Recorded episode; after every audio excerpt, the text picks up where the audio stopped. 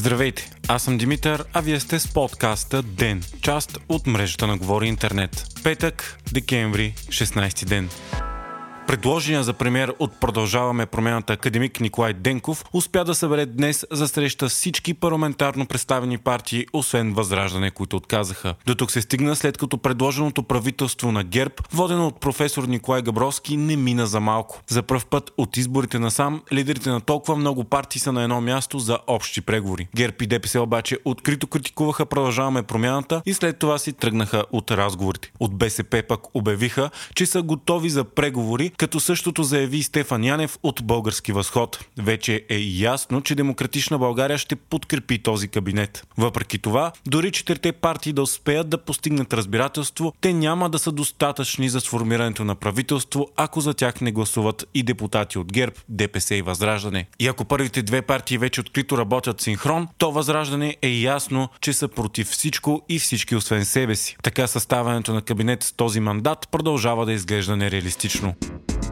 Днес България получва първите две цяло и седем милиарда лева от средствата по плана за възстановяване и развитие от Европейския съюз. Тези пари са безвъзмездни. Министърът по управление на европейските средства Атанас Пеканов се похвали, че това се е случило заради сериозната и ударна работа в кратки срокове на служебното правителство. Тези първи средства ще отидат за множество инфраструктурни проекти, като третата линия на метрото в София, проекти за енергийна ефективност и технологична модернизация на малките и средни предприятия. България пък трябва да получи общо единайсет цяло и осем милиарда лева безвъзмездна помощ по плана на Европейския съюз за възстановяване на икономиките след пандемията.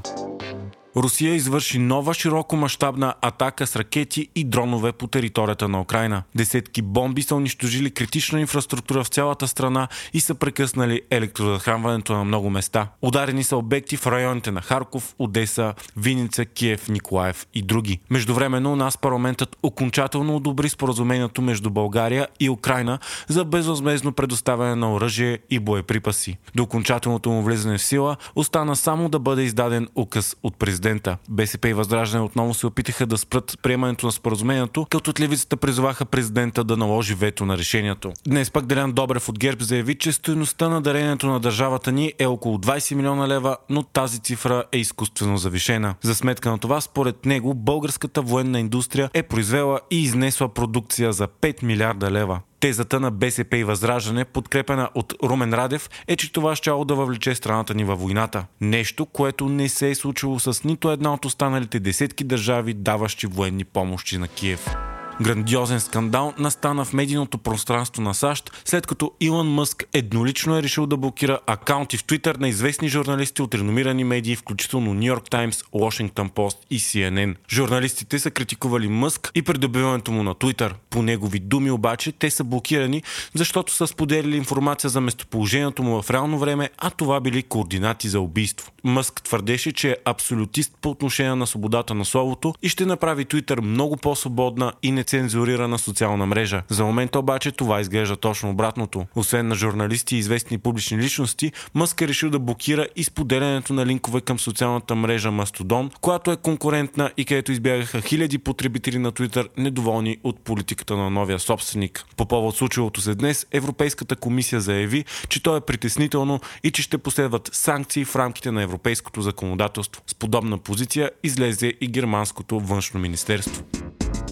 Най-големият цилиндричен аквариум в света се пръсна и разруши хотел в центъра на Берлин. Ранени са двама души, а всички триста и петдесет гости на хотела трябва да бъдат евакуирани. Причините за инцидента са неясни, но аквариумът не е минавал основна профилактика и ремонт от години. В него са живели над хиляда и петстотин морски обитатели, като при пръсването му са се разлели един милион литра солена вода. Вие слушахте подкаста ДЕН, част от мрежата на Говори Интернет. Епизода подготвих аз, Димитър Панайотов, а аудиомонтажът направи Антон Велев.